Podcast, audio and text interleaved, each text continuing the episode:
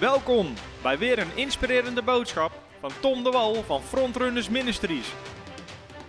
We bidden dat je via deze aflevering geïnspireerd wordt in je leven met God en opgebouwd wordt in je geloof. Deze nieuwe serie gaat over de kracht van Gods liefde. Misschien kunnen we even het overview scherm hebben. Daar staat hij op de, ehm, op de, hoe heet zo'n ding? Op het tv-scherm staat de slide. En we gaan het hebben over the power of God's love. En daar gaan we een nieuwe serie over doen. En vandaag ga ik een basisvraag beantwoorden, lijkt het. Maar ik denk dat veel mensen toch wel hun denken gaat vernieuwen. Namelijk, hoeveel houdt God van ons? En hoe Gods liefde ons verandert. En de waarheid is, als christen, en ook als niet-christen helemaal... Weet je, je raakt nooit uitgestudeerd op de liefde van God. Hoeveel God van ons houdt, hoe God naar ons kijkt. En als je dat gaat beseffen, kan je zeggen: Het heeft mijn hele leven veranderd. En daarom zegt Paulus ook in de Romeinenbrief: Het is de goedheid van God die tot bekering leidt. Het is de goedheid van God die tot bekering leidt, schrijft Paulus in Romeinen. Dus weet je, het is niet de straf van God, het is niet de veroordeling van God wat mensen verandert. Het is de goedheid van God wat mensen verandert. Toen ik besefte hoe goed God was, heeft dat mijn leven veranderd. Toen ik besefte hoeveel God van mij hield, heeft dat mijn leven veranderd. De liefde van God verandert mensen. En dat zie je ook constant in de bediening in het leven van Jezus. Bijvoorbeeld met Zacchaeus. Jezus komt Zacchaeus tegen. Zacchaeus' leven was niet juist. Hij was, een, hij was een, een soort afpesten, zou je kunnen zeggen. Hij maakte oneerlijke winst op mensen. Hij deed oneerlijk belastingen innen. En Jezus komt bij Zacchaeus thuis. Jezus wijst hem niet terecht van Zacchaeus, wat doe je nou? En je moet je bekeren. Weet je, Jezus heeft hem lief. Jezus heeft hem lief. En die liefde van Jezus verandert Zacchaeus. En hij komt zelf tot inkeer. En hij zegt, Heer, ik ga terugbetalen. Alle mensen die ik opgelicht heb. Ik ga teruggeven. Ik ga geven aan de armen. Het is de liefde van God. Het is de liefde van Christus die ons verandert. En dat is belangrijk om dat te beseffen. De liefde van God. En als het hierover gaat, over de liefde van God en hoeveel God van ons houdt, is een kerntekst, is 1 Johannes 4, vers 8. En het begint al heel krachtig. Wie niet lief heeft, kent God niet. Wie niet lief heeft, kent God niet. Wie andere mensen niet lief heeft, kent God niet. Want God is liefde. Want God is liefde, zegt de daar. God is liefde. Dus liefde is een ontzettend belangrijk onderdeel van Gods karakter. God is liefde. En wat we hiermee in gedachten moeten houden, is dat sommige mensen gaan hiermee aan de haal en maken hier misbruik van. Die zeggen, God is alleen maar liefde. Maar dat is niet wat de Bijbel zegt, want de Bijbel geeft ook heel veel andere eigenschappen van God. En ik heb sommige mensen in hele rare dingen zien terechtkomen, omdat ze alleen maar benadrukten: God is liefde, God is liefde, God is liefde. En dan ging het steeds verder, dus het maakt niet uit wat je doet, God houdt van je, God is liefde. En weet je, liefde is een heel belangrijk onderdeel van God. Maar dit is waar we ons denken in moeten vernieuwen: dat uh, God is liefde, is iets anders als liefde is God. En zo wordt die vaak opgepakt. Liefde is God, zeggen mensen dan. Dus alles wat met liefde te maken heeft, dat is God. Mensen draaien die tekst om. Dus ik heb mensen, ik heb mensen gesproken um, die in zonde leefden. Weet je, iemand, mensen die meerdere partners hadden. En, en dat ze zeiden, ja, maar weet je, ik heb, al, ik, heb, ik heb al mijn partners heb ik lief. Weet je, ik, ik heb ze lief. En God is liefde. En God gaat nooit tegen liefde in. Dus God keurt goed wat ik doe. Nee, de Bijbel zegt niet liefde is God. Niet elke vorm van liefde is God. God is liefde. In andere woorden, God zelf definieert wat liefde is. Jouw kijk op liefde definieert niet wie God is. Dan, dan draaien we dingen om. God zelf definieert wat liefde is. En sommige mensen ook met, met seksuele relaties die, die niet geoorloofd zijn, zeggen ja, maar dat is liefde geven en God is nooit tegen liefde.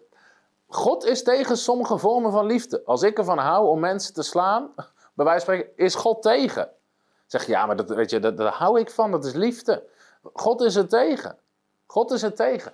Dus we moeten niet van God is liefde, dus we kunnen alles maar doen. En alles wat wij denken dat liefde is, dat is God. Dat je, dan draaien we dingen om. God zelf is liefde, zegt de Bijbel. God zelf definieert liefde.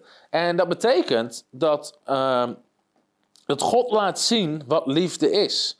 En als we kijken naar God, weet je, we zien dat God van mensen houdt. Dat God mensen lief heeft. Dat God mensen um, waardeert. Dat God, uh, dat God om de mens geeft. Maar we zien ook in de Bijbel dat God soms boos wordt. Dat God dingen veroordeelt. Dat God dingen afkeurt. En nog steeds is God liefde. Dat is een onderdeel van de liefde van God. En het is een onderdeel van, kijk, ook correctie is onderdeel van liefde. En daarom ga ik nou niet lezen. Dat zou een hele goede zijn om het over te hebben. Gaan we het over hebben in deze serie, als ik eraan toe kom. Hebreeën spreekt over dat um, iedere vader die zijn kinderen lief heeft, corrigeert ze, tuchtigt ze. En daarom zegt de Bijbel, God corrigeert ons ook. God, God, God tuchtigt ons in die zin. Uh, omdat hij ons lief heeft. Als ik mijn zoontje Matthew nooit corrigeer, nooit zou bijsturen, alles zou accepteren, dat is niet liefde. Waarom? Daar wordt hij geen beter persoon van. Daar wordt hij geen mooier kind van. Sterker nog, het gaat ontsporen. Dus corrigeren hoort, is een onderdeel van liefde. En dat is belangrijk. God is liefde en God bepaalt uh, wat liefde is. Uh, amen, Daniel. Je zegt het heel erg goed. Daar zouden we een uitzending over moeten doen, over dat stuk uit Hebreeën. En dit is een heel mooie tekst als het gaat over, over Gods karakter. Dat is Exodus 34 vanaf vers 6. Exodus 34 vanaf vers 6. En weet je, wat, wat we moeten leren allemaal als christenen. God is wie hij zegt dat hij is. Niet wie wij denken dat hij is. God is wie hij zegt dat hij is. En in Exodus 34 vraagt Mozes aan God om zichzelf bekend te maken. En dan staat er in vers 6: De Heere ging hem voorbij en hij riep. En dan maakt God zichzelf bekend. De Heere, Heere, God barmhartig en genadig en geduldig en rijk aan goedheid en trouw. Die goede tierenheid, die goedheid blijft bewijzen aan duizenden. Die ongerechtigheid en overtreding en zonde vergeeft maar die de schuldige zeker niet voor onschuldig houdt en de ongerechtigheid van de vaders vergeldt aan de kinderen en de kleinkinderen, derde en vierde geslacht. Hier maakt God zichzelf bekend en God zegt, de Heere God barmhartig en genadig. De Engelse vertaling zegt compassionate and gracious. En de andere vertaling zegt, he is slow to anger. Hij is langzaam in het boos worden. He is abounding in love. Hij loopt over van liefde en van trouw. De message-vertaling zegt zelfs: God is eindeloos geduldig. Hij is eindeloos geduldig. En God bewijst zijn goedheid aan duizenden. En dan zegt het: God vergeeft zonde. God vergeeft ongerechtigheid. Maar als we ons er niet van bekeren, dan zegt de Bijbel, God houdt de schuldigen ook niet voor onschuldig. Dus in andere woorden, God gaat niet zo door het leven, alles maar negerend en iedereen huggen en liefhebben. God is geduldig. God heeft lief. En God, de Bijbel zegt, hij blijft goedheid bewijzen aan duizenden. Ongerechtigheden wil hij vergeven, zonde wil hij vergeven. Maar de schuldigen houdt hij niet voor onschuldig. In andere woorden, Ehm, als je schuldig bent, kijk, je komt van je schuld af door het te beleiden aan God en aan Hem te geven. En Gods liefde was je schoon. Maar als we dat niet doen, dan zegt de Bijbel God houdt de schuldigen niet voor onschuldig.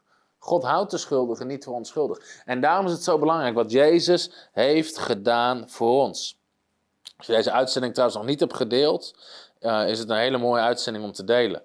En ik denk dat de liefde van God transformeert ons denken zo? En ik wil deze vraag eigenlijk uh, beantwoorden.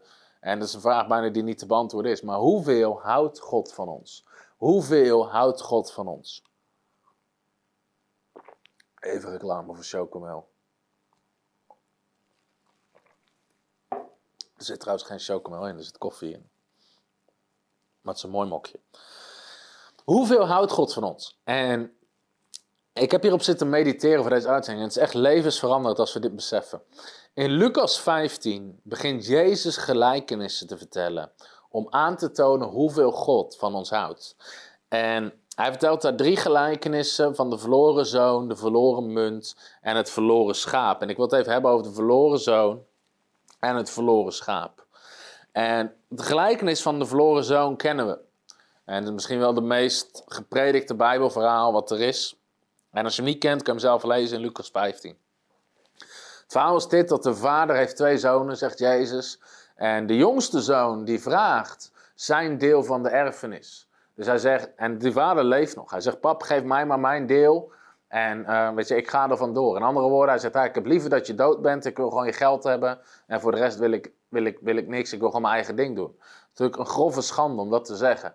Maar hij zegt het. Hij zegt, joh, ik heb liever dat je dood bent. Geef mij gewoon mijn deel. En hij gaat er vandoor. Hij gaat zijn ding doen. Hij gaat feesten, et cetera. Op een gegeven moment is hij door zijn geld heen. En moet hij eten bij de varkens. En die andere zoon die blijft bij de vader. En het is dat als je het verhaal leest, dat Jezus zegt, de vader stond iedere dag op de uitkijk te wachten tot zijn jongste zoon terugkomt. De vader was niet boos, de vader was, vader was, weet je, die, was, die zat niet te mokken van, mijn, kind, mijn kind heeft liever dat ik dood ben en hij heeft mijn geld en weet je, hij heeft nooit meer terug te komen. Hij stond iedere dag op de uitkijk. En de jongste zoon, die zit bij zichzelf te denken, hij zegt zelfs de knechten, zelfs de slaven bij mijn vader hebben het beter dan ik het heb. Laat ik terug naar huis gaan, opdat misschien ik gewoon een knecht mag worden in zijn huis. Ik hoef geen zoon meer te zijn, ik wil gewoon een dienstknecht zijn.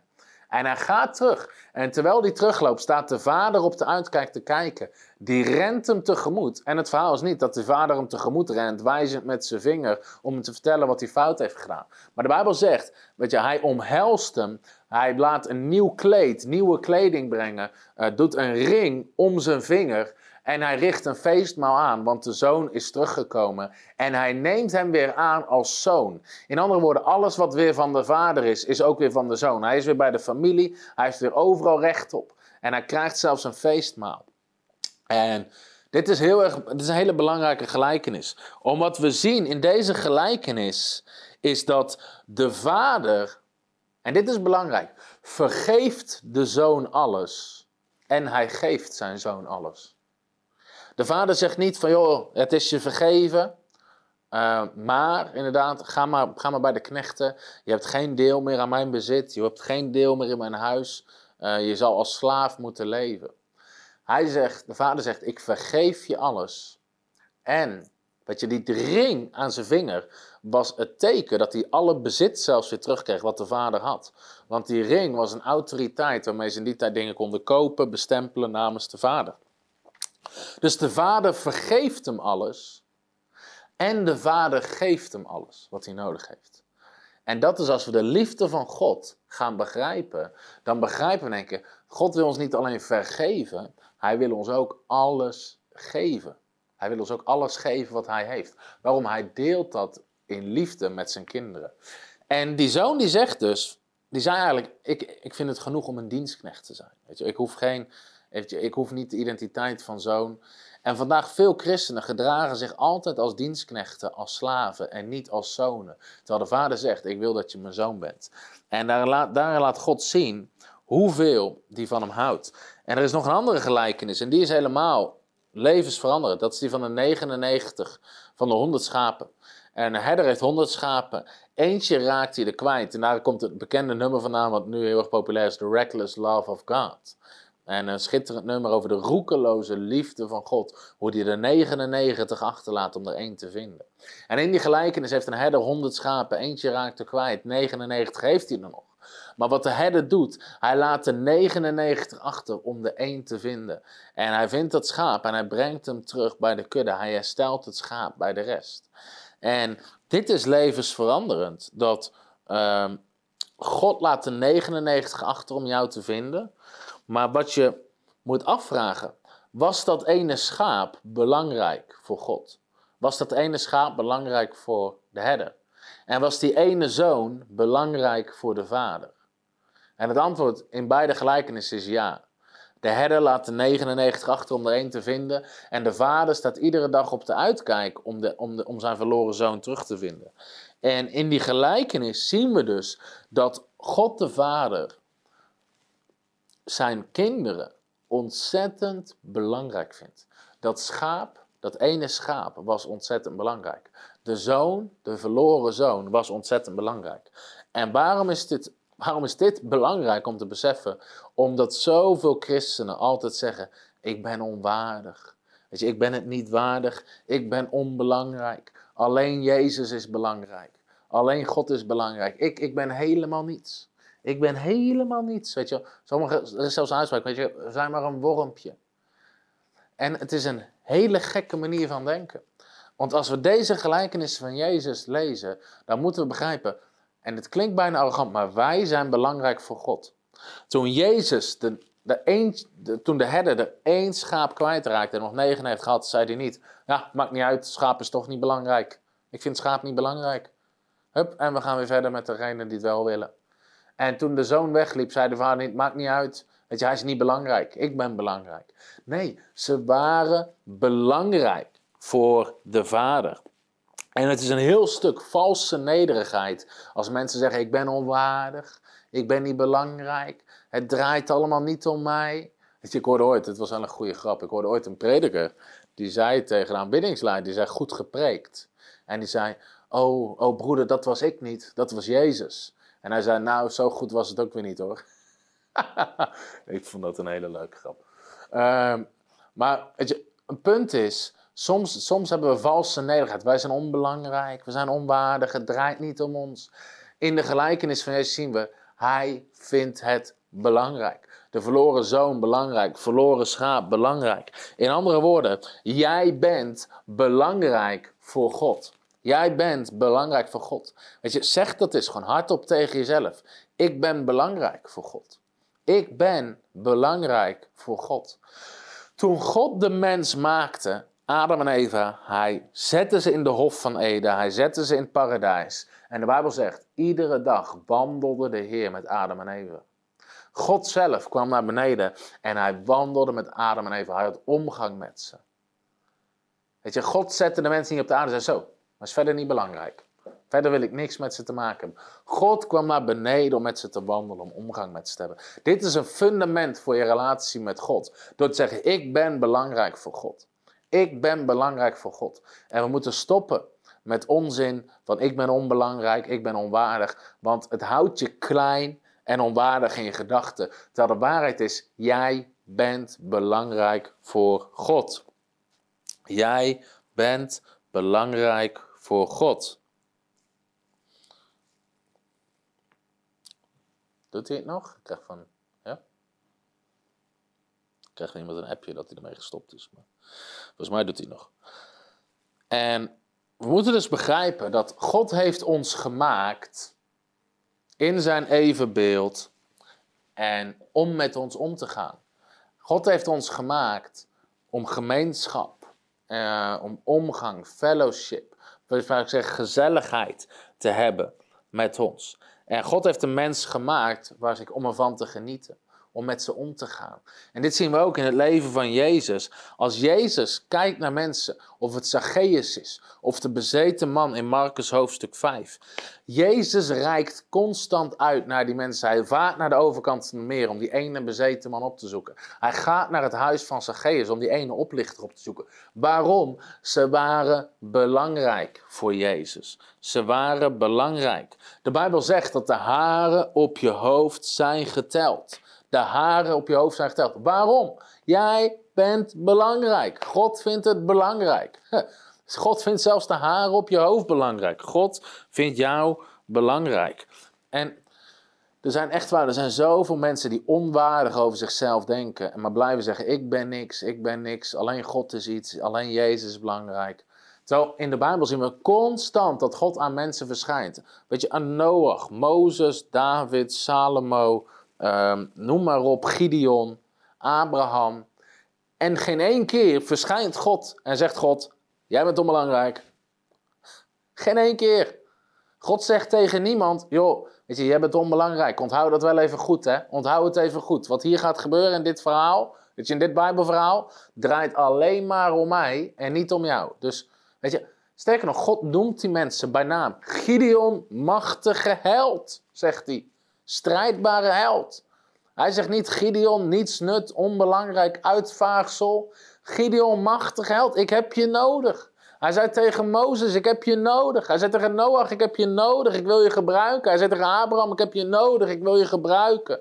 Sterker nog, God zegt tegen Abraham in Genesis 12, weet je, ga met mij wandelen, Genesis 12 vers 1 en 2. En ik zal je beroemd maken, ik zal je naam groot maken, ik ga je groot maken.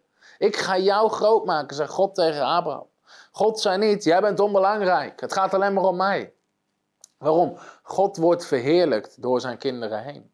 Als wij een juist beeld van God geven. Deuteronomium 28 spreekt over de zegen van God. En er staat, als de zegen van de Heer op je is, zullen alle mensen zien dat de naam van de Heer over je uitgeroepen is. Dus als mensen naar jou kijken, kunnen ze God zien.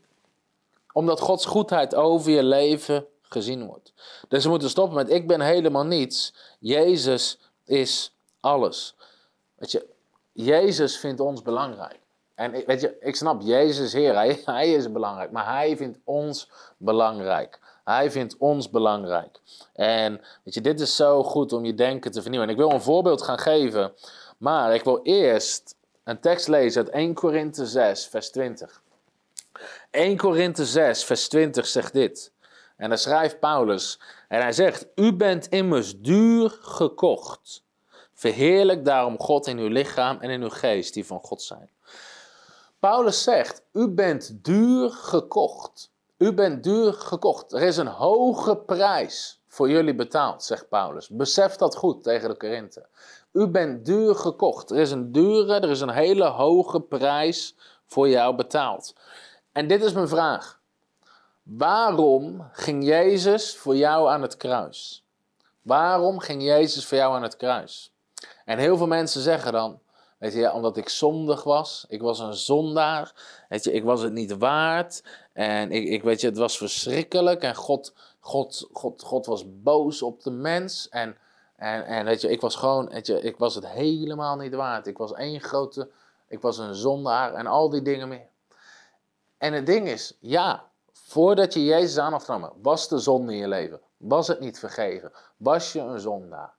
Maar dat is niet de reden dat Jezus aan het kruis ging. Waarom? Jezus keek niet naar ons als zondaren. Hij keek naar ons als kinderen van God die belangrijk zijn. En als we alleen maar zeggen, ja, Jezus stierf omdat we zondaren waren, hebben we een halve waarheid te pakken. En ik wil het voorbeeld uh, illustreren met dit briefje. Ik heb een briefje van 20. En voor dit voorbeeld. Dus ik heb hier 20 euro.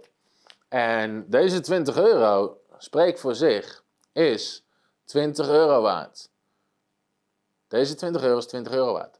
Dus dat is de waarde van dit briefje. En het hele ding is, als ik dit briefje helemaal zoals nu, helemaal zou verfrommelen. En het briefje is heel erg klein geworden. Weet je, we hebben nou bijna, we hebben gewoon een propje papier. Misschien kunnen we de, de camera, ja die. We hebben nou gewoon een, een propje papier. De vraag is, wat is nu de waarde van dit propje papier? Het antwoord is nog steeds 20 euro. Het is nog steeds evenveel waard. Het is nog steeds evenveel waard. Want als ik het uitvouw.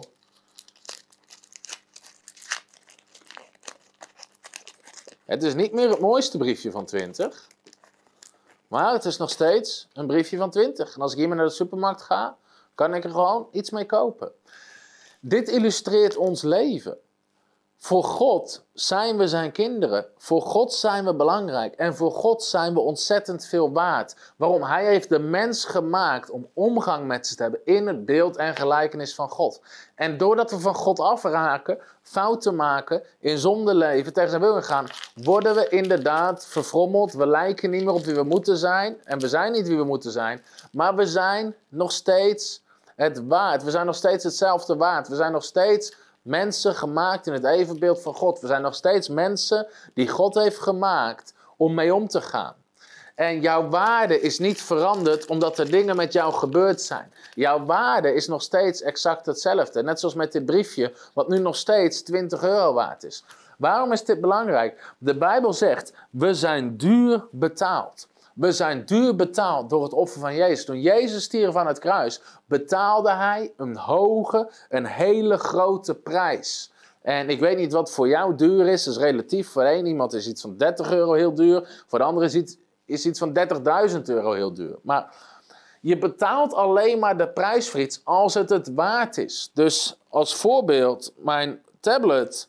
Het is een iPad mini. Ik heb, ik heb geen idee, wat, wat, wat kost zo'n ding? 400 euro? Kost iets 400 euro? Ongeveer 400 euro. Als ik tegen jou zeg, Weet je, wie wil deze iPad mini kopen? Hij kost 30.000 euro. Of voor zijn feit. Ik denk niet dat we hem verkocht krijgen. Waarom niet? Dan zou je zeggen, dat is die niet waard. Dat is die niet waard. Maar als ik zeg, joh, tweedehands iPad mini. Hij doet het supergoed, altijd netjes. Ehm, weet je, 150 euro. Dan zou je de prijs er waarschijnlijk voor willen betalen. Want hij is het waard. Want hij is het waard. Je kijkt altijd, in het natuurlijke, is dit het waard? Als er een pak melk in de supermarkt staat voor 50 euro, zeg je sorry, is het niet waard. Is het niet waard. Ehm, maar iets anders, weet ik als je een avond uit eten gaat met je vrouw voor 50 euro, vind je het wel waard. Dus als je ergens een prijs voor betaalt, kijk je naar de waarde. Nu moet je dit bedenken. Jezus heeft de prijs betaald voor jouw leven met zijn eigen leven. Waarom deed hij dat? Omdat hij het waard vond. Hij heeft een hoge prijs betaald. Hij heeft een dure prijs betaald omdat hij jou belangrijk vindt. Omdat hij het waard vindt. En dat is iets waar we ons denken mee moeten vernieuwen. Jij bent het waard voor God. Jij was het waard voor Jezus om de prijs van zijn leven voor te betalen. Dus dat is iets wat we moeten beseffen. Dat de, wat, wat, wat verzoening betekent, als de Bijbel spreekt over verzoening, betekent letterlijk teruggezet naar een vorige positie teruggezet naar een vorige positie. Welke positie was de mens verloren? De positie die Adam en Eva had, waarmee ze rechtstreeks met God wandelden. Een liefhebbende vader, waar ze iedere dag omgang mee hadden. Gemaakt in het beeld en gelijkenis van God. Dat verloren ze door de zonde, maar ze waren het nog steeds waard. Zoveel waard dat God zijn enige zoon gaf, Jezus Christus, om terug te kopen. Om terug te kopen om de prijs voor te betalen en terug te zetten in die positie die ze eerst hadden met omgang met God en vriendschap met God. En Jezus vond jou het waard om zijn leven te geven, om jou te herstellen met God. In andere woorden, jij bent belangrijk voor God. De Bijbel zegt in Hebreeën 11, vanwege de vreugde die Jezus voor ogen had, is hij aan het kruis gegaan. Vanwege de vreugde. Jezus zag voor zich hoe mensen weer relaties hadden met God. En hij werd er blij van. Hij vond het het waard. Hij vond het het waard. Hij zei niet vanwege al die zondaars en al dat verschrikkelijke. Nee, hij gaf een hele hoge prijs. Het waren niet de, de, de, de spijkers in zijn polsen die Jezus aan het kruis hielden. Het was de liefde die hij had voor de mens. Om de mens terug te brengen bij God. Wat hem aan het kruis hield. Jij bent belangrijk voor God.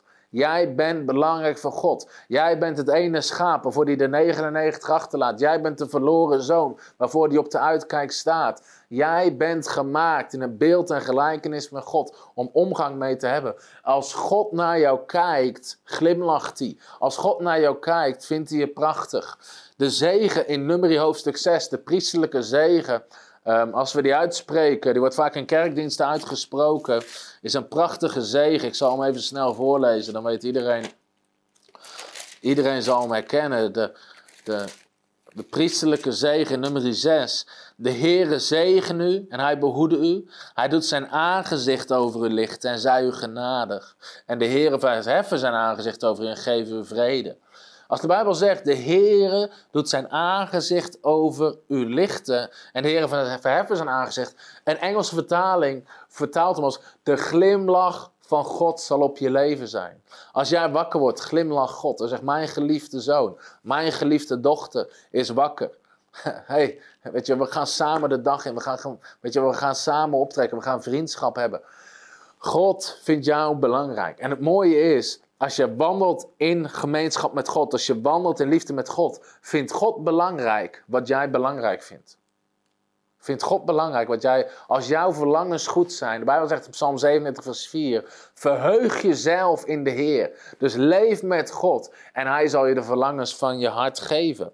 En als je, weet je, God wil een relatie opbouwen dat je weet, dingen die jij belangrijk vindt, vindt God belangrijk. Dingen die jij belangrijk vindt, vindt God belangrijk. Waarom? Je bent zijn geliefde zoon. En weet je, mijn zoontje Matthew is, is nu nog heel jong. Hij is nog, nog, net, hij is nog geen half jaar.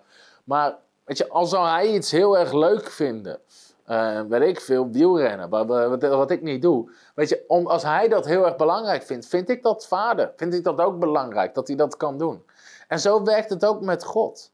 God vindt belangrijk wat jij belangrijk vindt. God vindt jouw hobby's, nogmaals als het in lijn is met zijn wil natuurlijk. En niet als je hele rare hobby's erop nahoudt. Maar weet je, als jij van sporten houdt, vindt God het belangrijk. Net zoals een vader voor zijn kinderen. En weet je, ik heb daar getuigenissen van en meerdere van ons.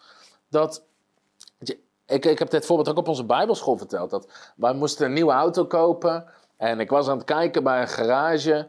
En, uh, en uh, we waren op zoek naar een stationauto. Dat we onze teams en onze uh, de camera's, et cetera, mee kunnen nemen naar samenkomsten.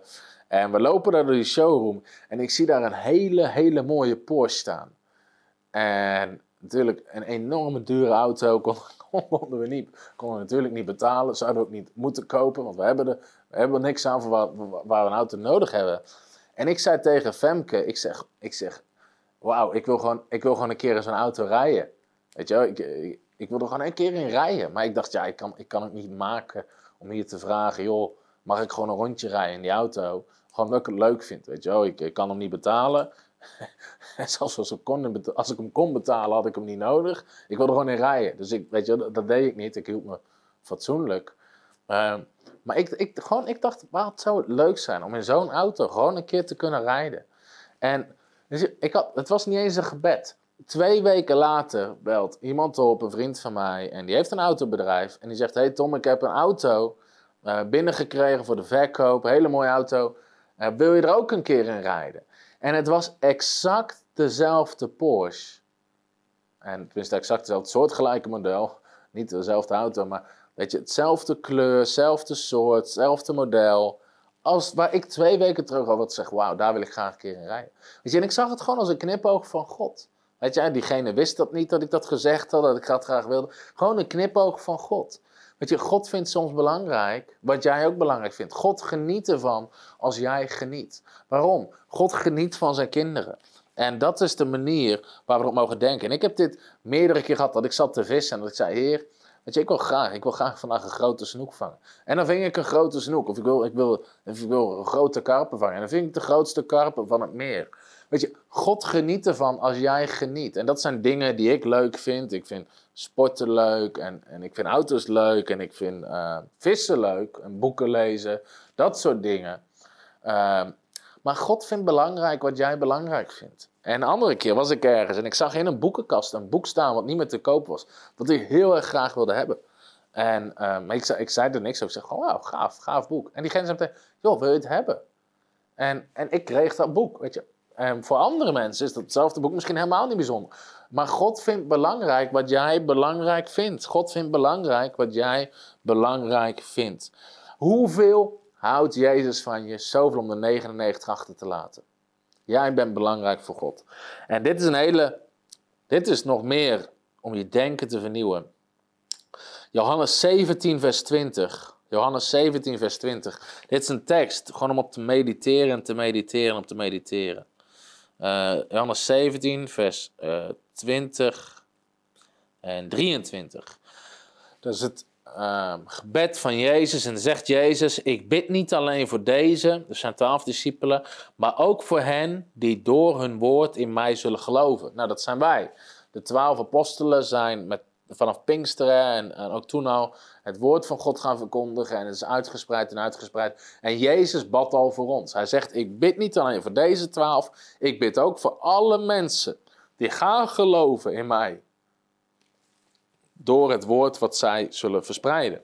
En dan zegt hij in vers 23: Ik bid uh, dat ze volmaakt één zullen zijn, opdat de wereld erkent dat u mij gezonden hebt. Dan zegt Jezus dit.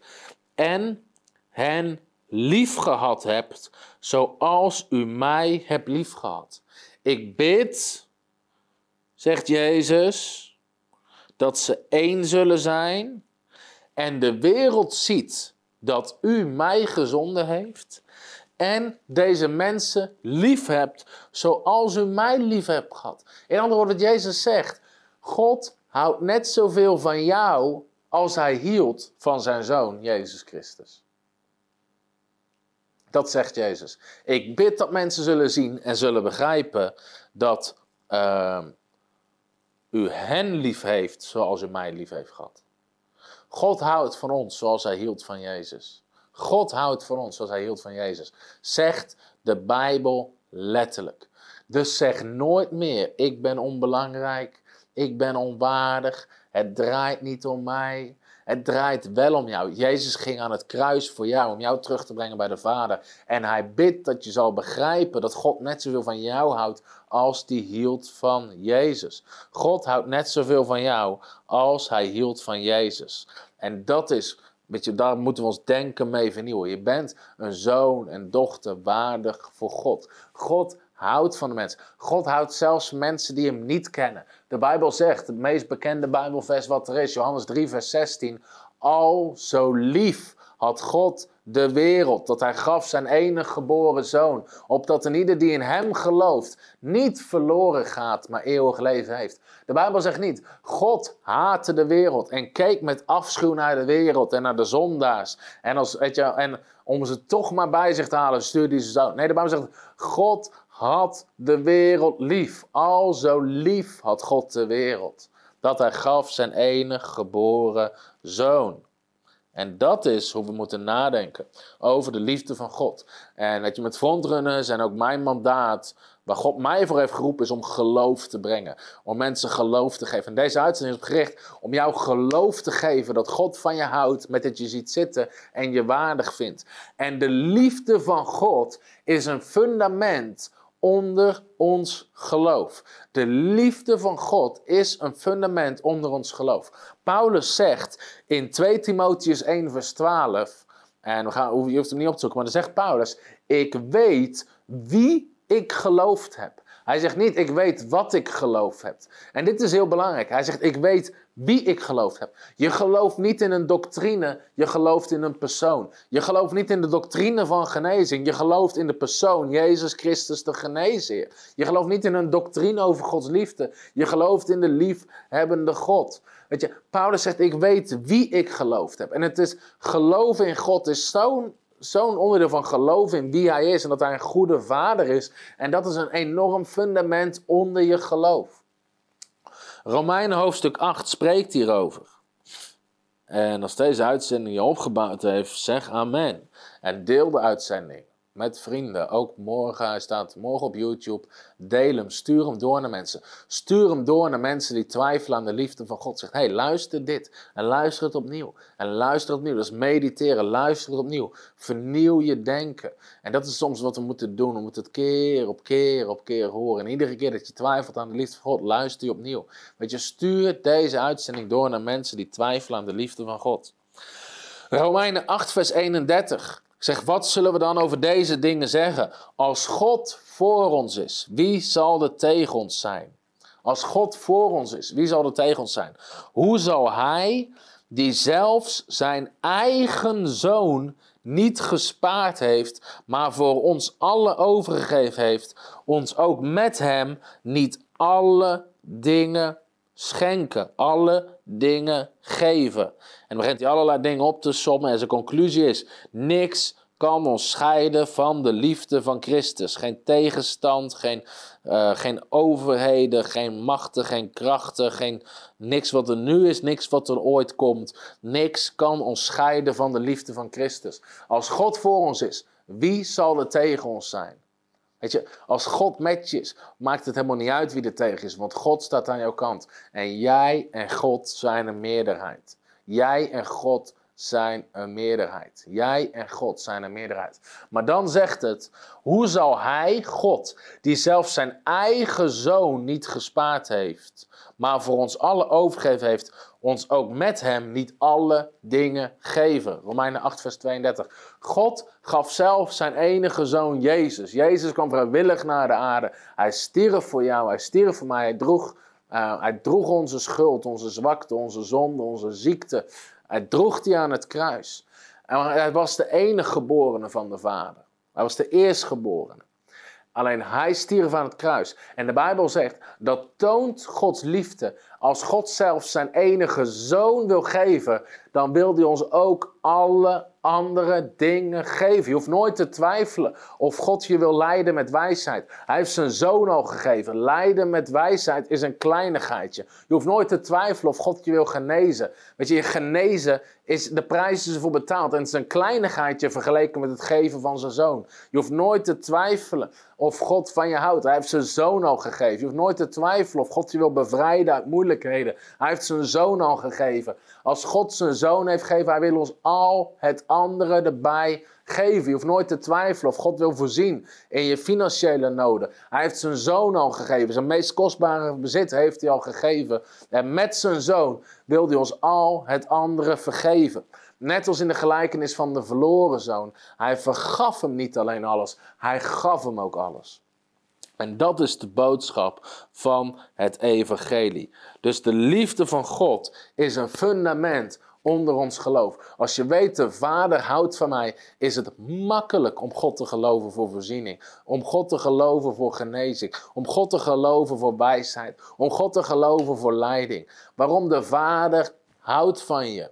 Net zoals ik hou van mijn zoon Matthew. Dus ik wil dat hij gezond is. Ik wil dat hij weet welke keuzes hij moet maken in zijn leven. Ik wil niet dat hij zorgen heeft. Ik wil niet dat hij ziek is. Ik wil niet dat hij in armoede leeft. Ik wil niet dat hij in onzekerheid leeft. Ik wil hem alles geven wat hij nodig heeft voor een goed leven. En de Bijbel zegt, God heeft zijn enige zoon gegeven en wil ons al het andere erbij geven. Alles. Alles wil God ons geven. De liefde van God is een fundament onder je geloof. En hoe beter je de liefde van God begrijpt, hoe makkelijker het is om God te geloven. Hoe makkelijker het is om God te geloven voor de oplossing uit je nood, uit je problemen. En hoe beter je de liefde van God begrijpt, hoe makkelijk het is om met hem te wandelen. Want hij houdt van je. Hij zit te wachten tot je omgang met hem hebt. Hij zit te wachten tot je bij hem komt. Hij zit te wachten tot je jouw verhaal tegen hem vertelt. En we mogen God zien als een goede vader, waar je gewoon mee kan praten. En ik heb zo vaak christenen horen zeggen, als het gaat over dingen weet je, die, waar ze mee zaten, dan vroeg ik, heb je er al voor gebeden? Nee, hier val ik de Heer niet mee lastig. Weet je, je valt God er niet mee lastig. Je valt als er iets is met een van je kinderen, wil je het weten, zodat je ze kan helpen. En sommige mensen zeggen, nee, hier val ik Heer. Sommige mensen hebben altijd hoofdpijn. Weet je, heb je er alles voor gebeden dat weggaat? Nee, hier, hier wil God zich vast niet mee bemoeien. Het zou toch raar zijn als je zo omgaat met je kinderen. God heeft zijn zoon al gegeven. Hij wil het al het anderen ook geven. Als een van jouw kinderen naar je toe komt en hij zegt: Joh, pap, ik heb heel erg hoofdpijn. Dan zegt hij ook niet: Joh, het kan mij niks schelen. Dat zou een hele rare reactie zijn. En God, Jezus zegt: God is nog veel beter dan iedere natuurlijke vader. Amen. Dat over de liefde van God. Dus hoeveel houdt God van ons? Net zoveel van ons als hij hield van Jezus Christus. Net zoveel om de 99 achter te laten en de één te vinden. Net zoveel als de vader die uitkijkt naar zijn zoon. En net zoveel om ons al het andere erbij te geven. Dus dat over de liefde van God. Hallo, Tom de Wol hier en bedankt dat je weer geluisterd hebt naar onze podcast. Ik bid dat het je geloof gebouwd heeft en je bemoedigd bent. Als je niet alleen een luisteraar van onze boodschap wil zijn, maar ook een verspreider daarvan, wil ik je uitnodigen om partner te worden van Frontrunners. Door jouw maandelijkse donatie help je ons om dit evangelie van Jezus Christus en het woord van God over heel de aarde te brengen. Om partner te worden, ga naar www.frontrunnersministries.nl slash partners en word partner. Hartelijk bedankt en tot snel. Heb je ook zo genoten van deze inspirerende boodschap van Tom de Wal? Abonneer je dan op deze podcast. Volg ons op Facebook en op Instagram en kijk op onze website frontrunnersministries.nl.